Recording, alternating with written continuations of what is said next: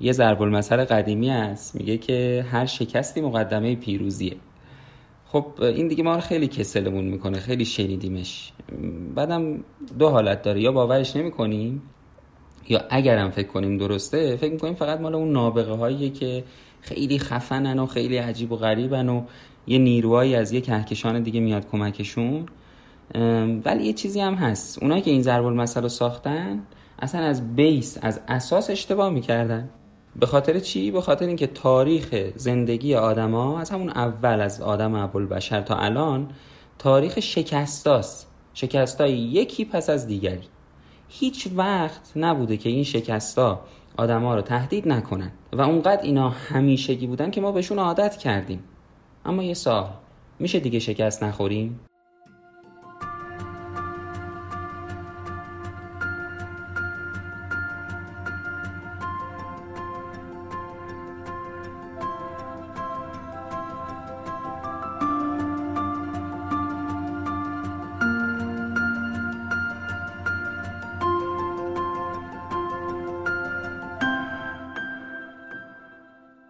سلام. چیزی که میشنوید اولین اپیزود فصل دوم پادکست رادیو تاکه یا اپیزود 15 هم که در اردیبهشت ماه 99 منتشر میشه. رادیو تاک پادکستی که توی اون من محمد امین زرابی هر بار درباره هر چیزی باهاتون صحبت می‌کنم که به نظرم می‌رسه دونستنش برای زندگی بهتر لازمه.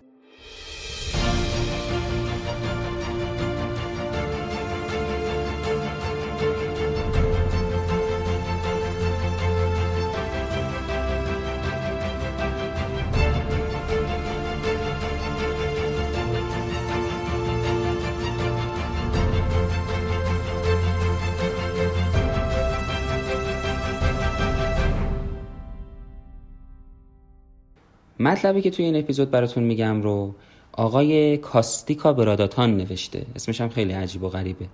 کاستیکا براداتان کیه؟ یک استادیار کالج honors تو دانشگاه تگزاس Tech و همچنین محقق دانشگاه کوینز استرالیا هم هست.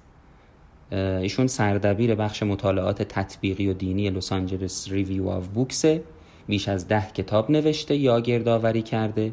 یکیش جان دادن در راه ایده ها حیات پرمخاطره فیلسوفانه که خیلی معروف تر از بقیهش این مطلب و سایت ترجمان در تاریخ چهار شهریور 96 با عنوان شکست مقدمه پیروزی نیست مقدمه شکستی دیگر است با ترجمه آقای علیرضا صالحی منتشرش کرده.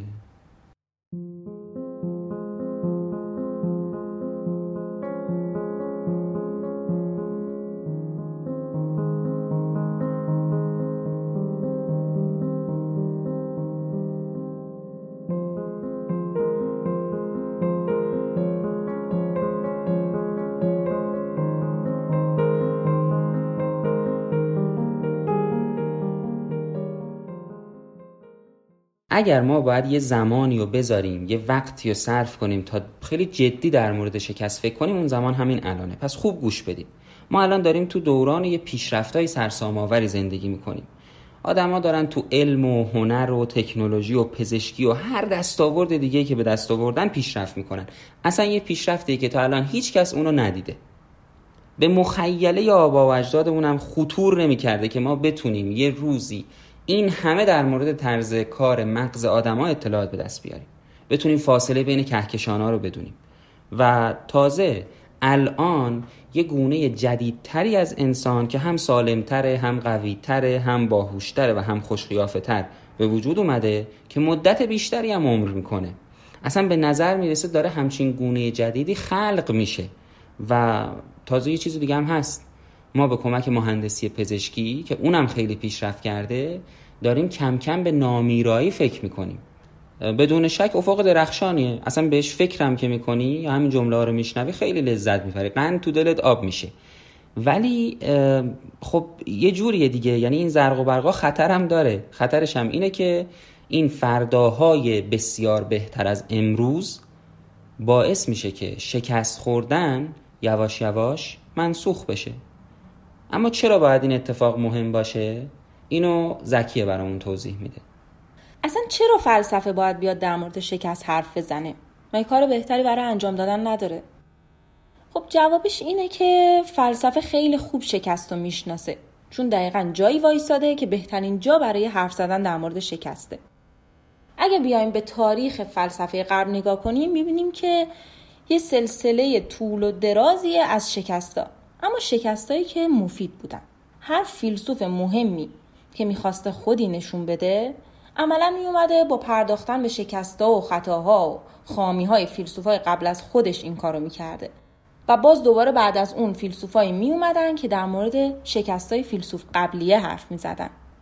هر نسل جدیدی که تو فلسفه می اومده انگار وظیفه خودش می‌دونسته که بیاد در مورد شکستای نسل قبلی صحبت کنه. انگار مهم نیست که این نسل خودش چی کار می‌کنه. به حال فلسفه باید شکست بخوره. اما همینجا بین این شکست تا شکست بعدی جایی بوده که فلسفه شکوفا شده. همونجور که ایمانوئل لویناس میگه بهترین چیز فلسفه اینه که شکست می‌خوره. انگار شکست چیزیه که فلسفه باهاش زنده میشه. می‌تونیم بگیم فلسفه پیروز میشه اما به همون مقداری که شکست می‌خوره. اینجاست که نویسنده میگه به من حق بدین اگه برای شکست یه حساب جدایی باز می‌کنم. و در مورد دلایل مختلفی که شکست مهم هست حرف می‌زنه. که اینجا سه تاشو گفته. که محمد امین براتون میگه.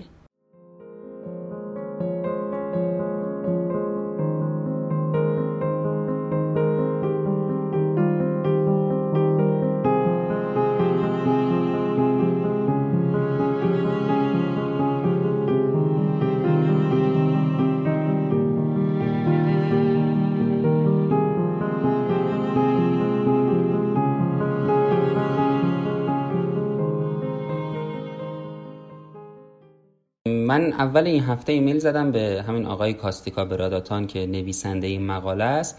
گفتم من می‌خوام آخر هفته یه اپیزودی از پادکستم اختصاص بدم به این مقاله‌ای که شما نوشتید و می‌خوام بدونم نظری پیشنهادی انتقادی چیزی هست که در مورد این مقاله وجود داشته باشه و شما بخواید به من بگید و من اونو تو پادکستم بگم. چیزی هست بخواید اضافه بکنی ایشون هم گفت که من انقدر حرف برای گفتن دارم در مورد مسئله شکست که اصلا بعد از اون مقاله نشستم یه کتاب درباره اون مقاله نوشتم. یعنی اصلا محوریت کتابی که دارم می‌نویسم همین مقاله است. ولی این کتاب چون الان در حال نوشتنشم شاید یک سال یا بیشتر طول بکشه از الان تا چاپ بشه. به هر حال مطلب زیاده ولی اینجا سه تا دلیلشو میگیم.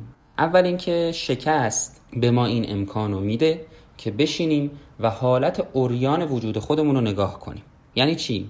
ببینید وقتی که شکست رقم می‌خوره وقتی که شکستی تو زندگی ما اتفاق میفته ما خیلی راحت می‌بینیم که وجودمون اون حال حاضرمون چقدر به وضعیت متضاد خودش نزدیکه. ما اونقدر میل به بقا داریم یا اونقدر ناتوانیم از درک اون چیزی که تو این جهان هست که دوست داریم همیشه فکر کنیم که جهان یه جای یک نواخته اعتماد پذیر موندگاره. ولی اینطور نیست.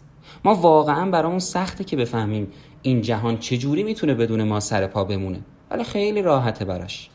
گوته یه حرف خوبی می‌زنه. میگه هر موجود متفکری براش سخته براش غیر ممکنه که بخواد به عدم خودش به پایان زندگیش به پایان تفکرش فکر بکنه. مثل ما دیگه. ما نمی‌تونیم فکر کنیم که یه روز نباشیم. بعد نویسنده اینجا که می‌رسه میگه که خب ما چون اهل فریب دادن خودمون هستیم دائم یادمون میره که بودنمون چقدر به نبودنمون نزدیکه. بعد مثال می‌زنه میگه فرض کن تو هواپیما نشستی یهو موتور هواپیما از کار میفته. خب سقوط می‌کنی و میمیری. تازه این خیلی زیاده. کافیه یه سنگ بیفته جلوی تایر ماشینت موقعی که داری رانندگی می‌کنی. یا ترمز ماشینت ببره. تمام کار یک سره میشه. تو بزرگترین شکست تو اونجا می‌بینی. اگرچه شکست همیشه هم کشنده نیست. خب درسته شکست ها که همیشه باز مرگ نمیشن. ولی همیشه یه درجه کمی از تهدید تو خودشون دارن. درسته؟ آره همینجوریه دیگه. شکست همیشه تهدید توش داره که ما ازش بدمون میاد. بعد یه جمله خیلی خفن میگه اینجا که ترجیح میدم محاوره نکنم خودشو بخونم. میگه شکست یورش نابهنگام عدم است به قلب وجود. خیلی جالب این جمله. تجربه شکست معنیش چیه؟ معنیش اینه که ما داریم نگاه می‌کنیم به اون شکافایی که تو شخصیتمون وجود داره. انگار عینک شکست رو زدیم به چشامون و داریم از رهگذر اون به شخصیتمون نگاه می‌کنیم. خب این خیلی خوبه. این یه نعمتیه. اصلا همینجاست که ما متوجه میشیم شکست اگرچه در ظاهر بده ولی در باطن خیلی خوبه. چون همین تهدید مداوم همین تهدید همیشگی که تو شکست هست باعث میشه که ما از شگفتی های وجودمون و شخصیتمون با خبر بشیم. خب چه خوب. اعجازه اعجاز این که ما هستیم در حالی که هیچ دلیلی برای بودنمون وجود نداره و فهم این اعجاز باعث شرافت ما میشه. باعث میشه که ما بتونیم شرافتمندانه زندگی کنیم.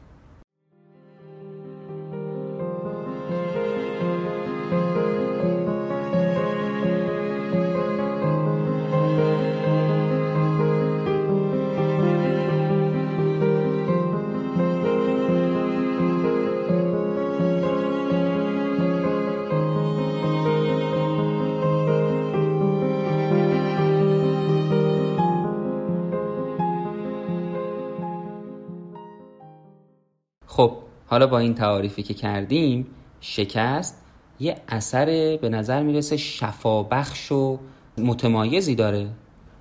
اغلب ما اغلب که میگه منظورش هممون به جز آدمای خداگاه و روشنبین دائما داریم از یه چیزی رنج می‌بریم به اسم فقر هماهنگی با وجود. یعنی چی؟ یعنی ما اصلا ناخواسته ها خودمون رو مهمتر از اون چیزی که هستیم نشون میدیم. اصلا داریم یه جوری رفتار می‌کنیم که انگار جهان فقط به هوای ما وجود داره. در حالی که اینجوری نیست. بلز پاسکال خیلی از این مسئله صحبت کرده که چرا ما فکر می‌کنیم ما مرکز جهانیم ما محوریم همه چیز بر اساس ما ایجاد شده. مثلا از نظر یکی از قمرهای سیاره مشتری وجود ما چه اهمیتی داره تو این جهان پهناور؟ یا حتی از نظر یه اردکی که داره راه میره حسادت ما به دوستمون چه اهمیتی داره؟ چرا ما فکر می‌کنیم که همه چیز پیرامون ما بنا شده؟ یا مارک منسون میگه ما یه ذرات قبار ناچیزی هستیم تو کل این جهان پهناور که به نظر می‌رسه هیچ اهمیتی نداریم. پس چرا اینقدر فکر می‌کنیم ما محوریم و ما مرکزیم؟ اصلا اینطور نیست. ولی ما آدما اشتباها تو بدترین لحظات زندگیمونم مثل یک کودکی فکر می‌کنیم که مرکز عالمیم و توقع داریم که این تعبیرش خیلی جالبه. همه عالم در خدمت ما باشه اصلا ما با یه حالت سیری ناپذیری جانوران رو به یغما می‌بریم سیارمون رو از حیات و زندگی خالی می‌کنیم اونو با زباله پرش می‌کنیم و خیلی کارهای دیگه. شکست اینجا می‌تونه یه درمانی باشه برای تکبر ما برای خودبینی ما.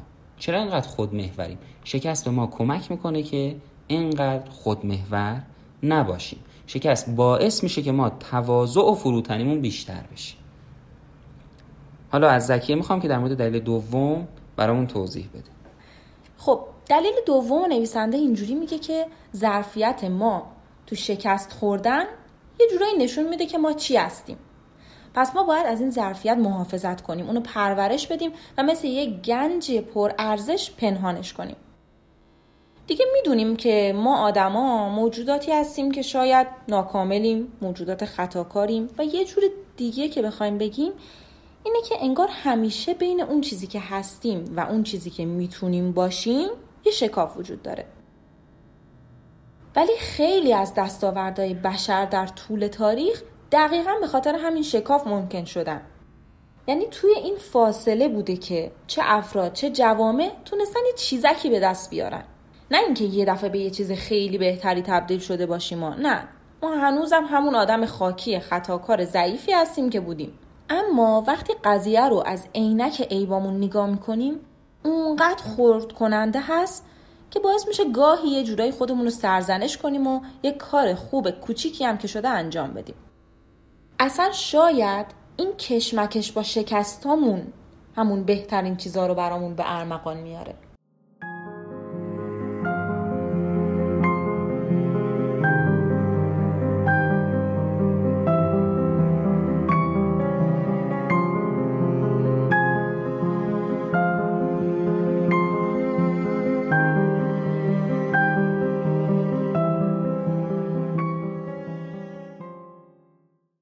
شکاف بین اون چیزی که هستیم و اون چیزی که می‌تونیم باشیم دقیقا همون جاییه که آرمان شهرها به تصویر کشیده میشن. اگه بیایم آثار ادبی آرمان شهری رو نگاه کنیم می‌بینیم اینا دقیقا همون سندی که نشون میدن ما چقدر با شکستای فردی و اجتماعیمون دست به یقه بودیم.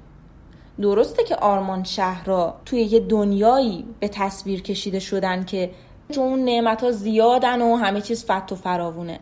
اما در حقیقت این واکنشی بوده به اون کمبودا و بیثباتیایی که ما تو دنیای واقعیمون داشتیم. یه جورایی انگار این آرمان شهرها بهترین نشونن که بیشترین نداشته هامونو به تصویر می‌کشن. توماس مور یه کتابی داره به اسم آرمان شهر که جز اولین کسایی هم بوده که این اصطلاح به کار برده که توی این کتاب بیشتر از این که در مورد این جزیره آرمان شهری خیالیش باشه در مورد انگلستان زمان خودشه. درسته که آرمان شهرها مثل جشن کمال انسانن. اما اگه بیایم کتابای آرمان شهری رو از آخر بخونیم مثل اعترافایی به شکست و نقص و شرم بشریت. با تمام این حرفایی که زدیم ولی مهمه که ما به رویامون ادامه بدیم و بازم قصه های آرمان شهری ببافیم. چون که اگه این خواب و خیالا نبودن شاید ما الان داشتیم توی یه دنیای زندگی می‌کردیم که خیلی زشتر از دنیای الانمون بود. اصلا بیایم فرض کنیم یه روز علم انقدر پیشرفت کنه که ما خیلی سالم باشیم برای همیشه هم زنده بمونیم و مغزمون مثل کامپیوتر کار کنن درسته که اون موقع ما یه ابر انسان شدیم. شاید خیلی هیجان انگیز باشیم. اما نویسنده میگه قول نمیدم چیزی داشته باشیم که به امیدش زندگی کنیم. انگار در ظاهر محشریم ولی در باطن مثل مرده در گور. در نهایت این ظرفیت ما تو شکست خوردنه که ما رو اینی می‌کنه که هستیم. شکست و ترس از شکست خوردن و یاد گرفتن اینکه چجوری در آینده شکست نخوریم همش قسمتی از مسیریه که ما رو می‌بره سمت اون سرنوشت و سرشت انسانیمون. دقیقا به خاطر همینم هم هست که ظرفیت شکست خوردن چیزیه که باید ازش محافظت کنیم. حتی بیشتر از آثار هنری و تاریخی یا هر دستاورد دیگه‌ای که بشر بهش رسیده. چون که ظرفیت شکست خوردن از هر دستاورد بشری و فردی دیگه مهمتره. میگین چرا؟ چون شکست دقیقا همونیه که باعث شده این دستاوردا رو به دست بیاریم. حالا دلیل سوم و محمد امین میگه. خب من یه چیزی فقط در مورد این دلیل دوم بگم. جیک رولینگ نویسنده داستانهای هری پاتر یه جمله خیلی خوبی داره. میگه شکست چیزایی به من یاد داد که من اونا رو به هیچ شیوه دیگه ای نمی‌تونستم یاد بگیرم. خب خیلی جالبه. توصیه می‌کنم حتما بیوگرافی زندگیشو بخونید. یه بیوگرافی پر از شکست.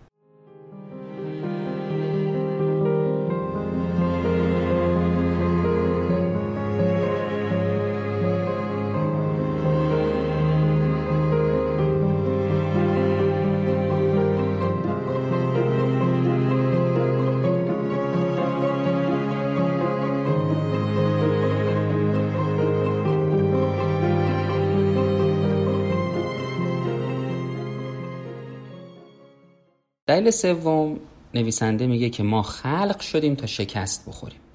جدا از اینکه ما چقدر زندگیامون موفقیت آمیزه چقدر آدمای باهوش و پرکار و سخت کوشی هستیم فقط یه هدف در انتظار ماست. شکست زیستی. یعنی این بدن ما از بین میره. خب این یه تهدیدیه یه تهدید وجودیه که همیشه با ما بوده. گفتیم شکست دائمیه تهدیدش هم دائمیه. و هرچند برای که ما زندگیمون توی سطحی از رضایت نسبی باشه اکثرمون تظاهر می‌کنیم که نمی‌بینیم این شکست زیستی رو. درسته؟ ما هممون می‌خوایم بگیم نه آقا ما اصلا حواسمون نیست که قرار یه روز بمیریم. فراموش کردیم اینو. بهش فکر نمی‌کنیم. یادمون نمیاد.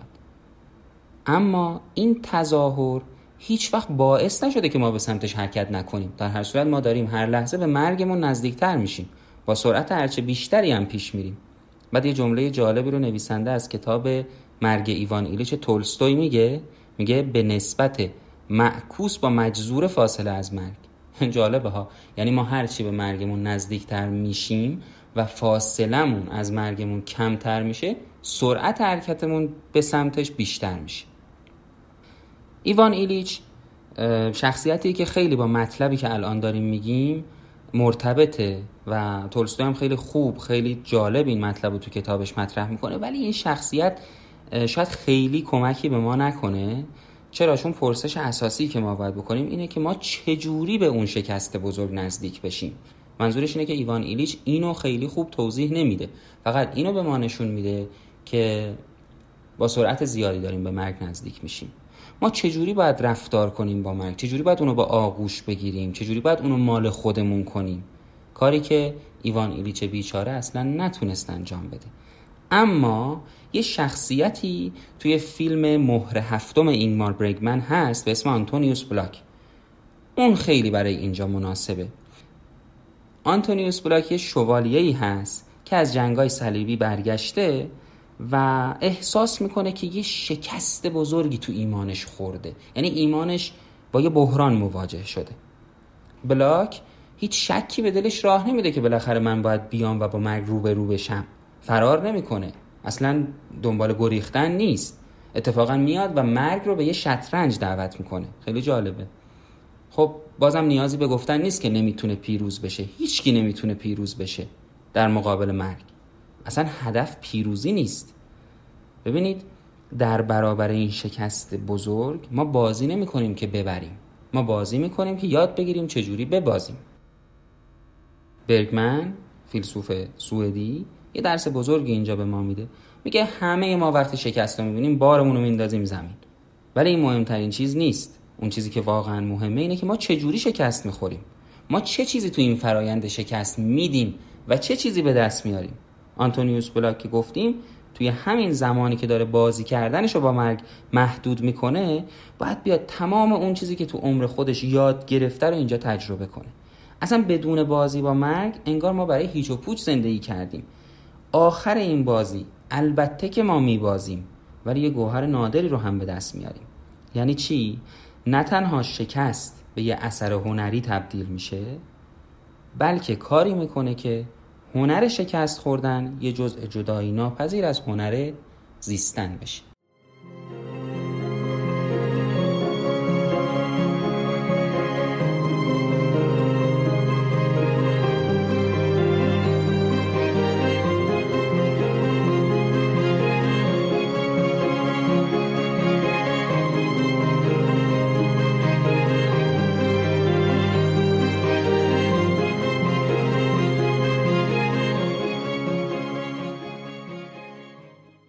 چیزی که شنیدید اپیزود 15 همه پادکست رادیو تاک بود. اولین اپیزود از فصل دومش که در اردیبهشت ماه 99 منتشر میشه. دو تا کتاب بهتون معرفی می‌کنم مرتبط با مطلبی که توی این اپیزود گفتم. یکی مرگ ایوان ایلیچ از تولستوی و دوم آرمان شهر از توماس مور. یه فیلمم بهتون پیشنهاد می‌کنم که اسمشو توی اپیزود اووردم. The Seventh Seal یا مهر هفتم از اینگمار برگمن یه جورایی این کتابا و این فیلمی که گفتم مطلبی که توی پادکست مطرح شد رو تکمیل می‌کنه و برای که مطلب جا بیفته و تأثیر گذاریش بیشتر بشه توصیه می‌کنم که اون کتابا رو بخونید و اون فیلم رو ببینید. رادیو تاک رو می‌تونید از اپلیکیشن های Castbox Apple Podcast گوگل پادکست تلگرام و نوار بشنوید. نوار چیه؟ نوار اولین و بزرگترین تولید کننده کتاب های صوتی، پادکست، کپسول و سریال صوتی در کشوره که توصیه می‌کنم حتما بهش رجوع کنید. برنامه خیلی هیجان انگیزیه. روی گوشیتون نصبش کنید و ازش لذت ببرید.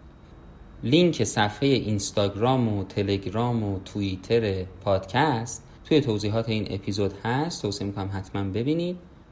خیلی ممنونم از توجهتون. خدا نگهدار.